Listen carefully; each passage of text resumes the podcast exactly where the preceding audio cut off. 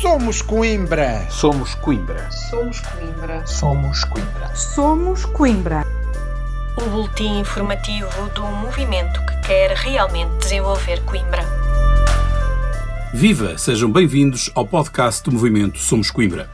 Esta semana começamos por demonstrar como o PS acabou por reconhecer que cometeu ilegalidades, mas ao mesmo tempo insiste no atentado urbanístico da Quinta de Voimarães, na Avenida Bissaia Barreto. João Gabriel Silva, membro da Comissão Política do Somos Coimbra, explica como o PS fez algumas alterações no processo de auscultação. O PS viu-se obrigado a repetir o período de auscultação dos proprietários dos lotes integrantes do loteamento Voimarães para corrigir as ilegalidades de práticas anteriores agora notificando os proprietários dos lotes com carta registada e não apenas através de uns editais afixados em sítios onde só por mero acaso estes proprietários passariam em tempo útil, e permitindo ainda que estes pronunciem por correio eletrónico, como Somos Coimbra sempre disse que teria de ser. Ainda assim, o PS acabou por encurtar o período de auscultação e não disponibiliza a consulta do processo em formato online, tal como refere João Gabriel Silva. Os aspectos negativos são o facto do Partido Socialista ter decidido encurtar o período de auscultação de 20 para 10 dias. Igualmente inaceitável é que, face a prazo tão curto,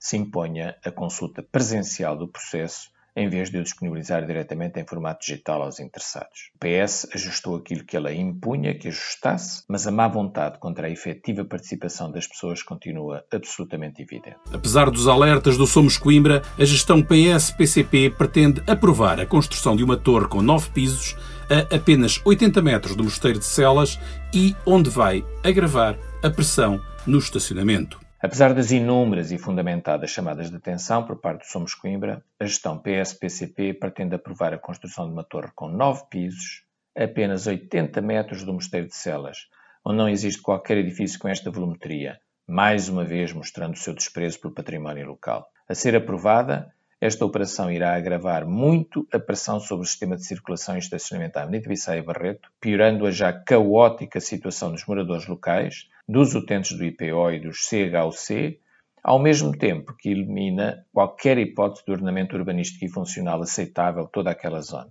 João Gabriel Silva resume em menos de um minuto as alterações aos parâmetros urbanísticos que a coligação PS-PCP pretende aprovar. Recorde-se, em termos sintéticos, que a gestão PS-PCP da Câmara Municipal de Coimbra pretende aprovar os seguintes alterações aos parâmetros urbanísticos relativos ao lote B da Quinta de Voimarães.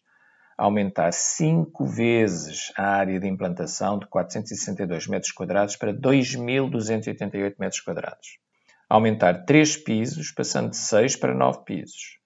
Aumentar cinco vezes a área máxima de construção de 1.386 metros quadrados para 7.096 metros quadrados aumentar o número de fogos de 6 para 45, reduzir o número de lugares de estacionamento privado no lote, passando de 218 para 86 lugares. Como Somos Coimbra não se revê nesta atuação da Câmara Municipal, apelou à participação de todos os proprietários e titulares de lotes através do envio à autarquia da sua oposição à alteração de loteamento, como explica João Gabriel Silva. O Somos Coimbra não se revê nesta forma de fazer urbanismo, com tanto desprezo pelo interesse público, pelo que apelou à participação de todos os proprietários e titulares de lotes, enquanto principais interessados e lesados, através do envio à Câmara Municipal de Coimbra da sua oposição à alteração de loteamento. E de Celas seguimos até à Universidade de Coimbra. Numa reunião recente da apresentação da candidatura à Câmara Municipal, que decorreu na reitoria da Universidade de Coimbra, José Manuel Silva e o reitor da Universidade, Amílcar Falcão, concordaram com a urgência em legalizar o Polo 2, que aguarda há cerca de 40 anos pelo licenciamento da Câmara Municipal. Estes atrasos de décadas fazem com que a Universidade de Coimbra e a cidade percam oportunidades, financiamentos e atratividade, pois impossibilitam a Universidade de Coimbra de recorrer a programas de investimento ou a fontes de financiamento para estas zonas. É fundamental colocar as duas principais instituições da cidade a puxar em conjunto pelo desenvolvimento do Conselho, apelou José Manuel Silva. Amilcar Falcão afirmou que o clique para o desenvolvimento do Conselho passa pelo facto de a Câmara Municipal e a Universidade de Coimbra estarem em sintonia. José Manuel Silva garantiu que esta junção de sinergias poderá acontecer já a partir de outubro. E agora recordamos um artigo de opinião assinado por José Manuel Silva. Na edição do Campeão das Províncias, de 3 de junho, José Manuel Silva assina um artigo de opinião onde explica como tem sido um alvo preferencial de ataques do sistema. Porque são os temas realmente graves e que deviam preocupar, lanço o desafio de reflexão sobre os indicadores estatísticos de Coimbra, que, de tão negativos, são o resultado da má governação da Câmara, de que aqui dou apenas este exemplo. Num total de 308 conselhos, em termos turísticos, somos o número 249 no número médio de pernoitas por turista e o número 230 no rendimento obtido por turista com dormidas nos hotéis e similares. Alerta José Manuel Silva.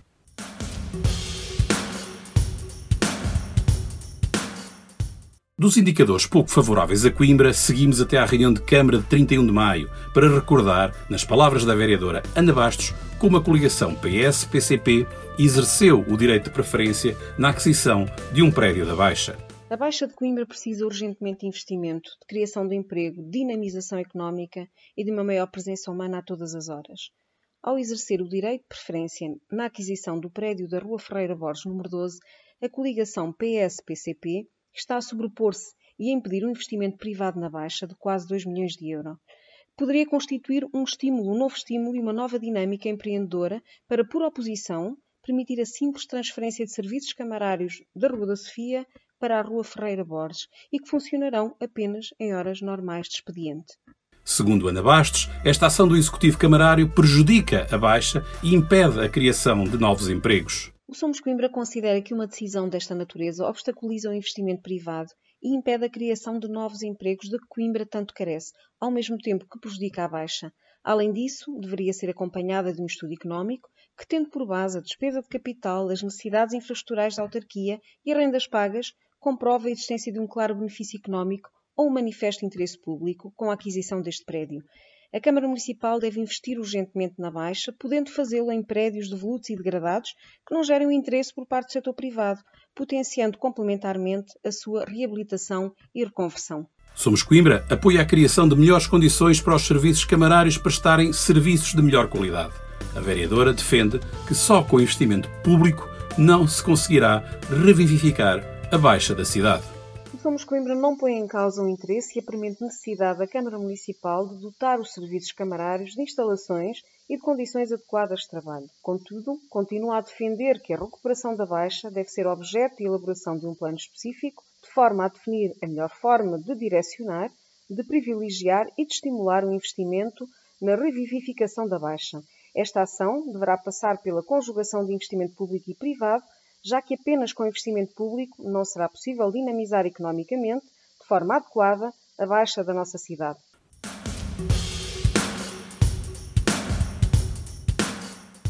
Estamos já a caminhar para o final do podcast de hoje, mas há ainda tempo para destacar a entrevista de José Manuel Silva à Rádio Universidade de Coimbra no habitual programa de comentário à atualidade Observatório. Ao longo de cerca de uma hora de conversa, José Manuel Silva abordou diversos temas, com destaque para o polémico uso do granito nas escadas do Quebra-Costas. José Manuel Silva comentou ainda a necessidade urgente da abertura da Câmara Municipal de Coimbra às pessoas e referiu também como a Ecovia se antecipa ser um fracasso pela muito pouca procura registada logo nos primeiros dias.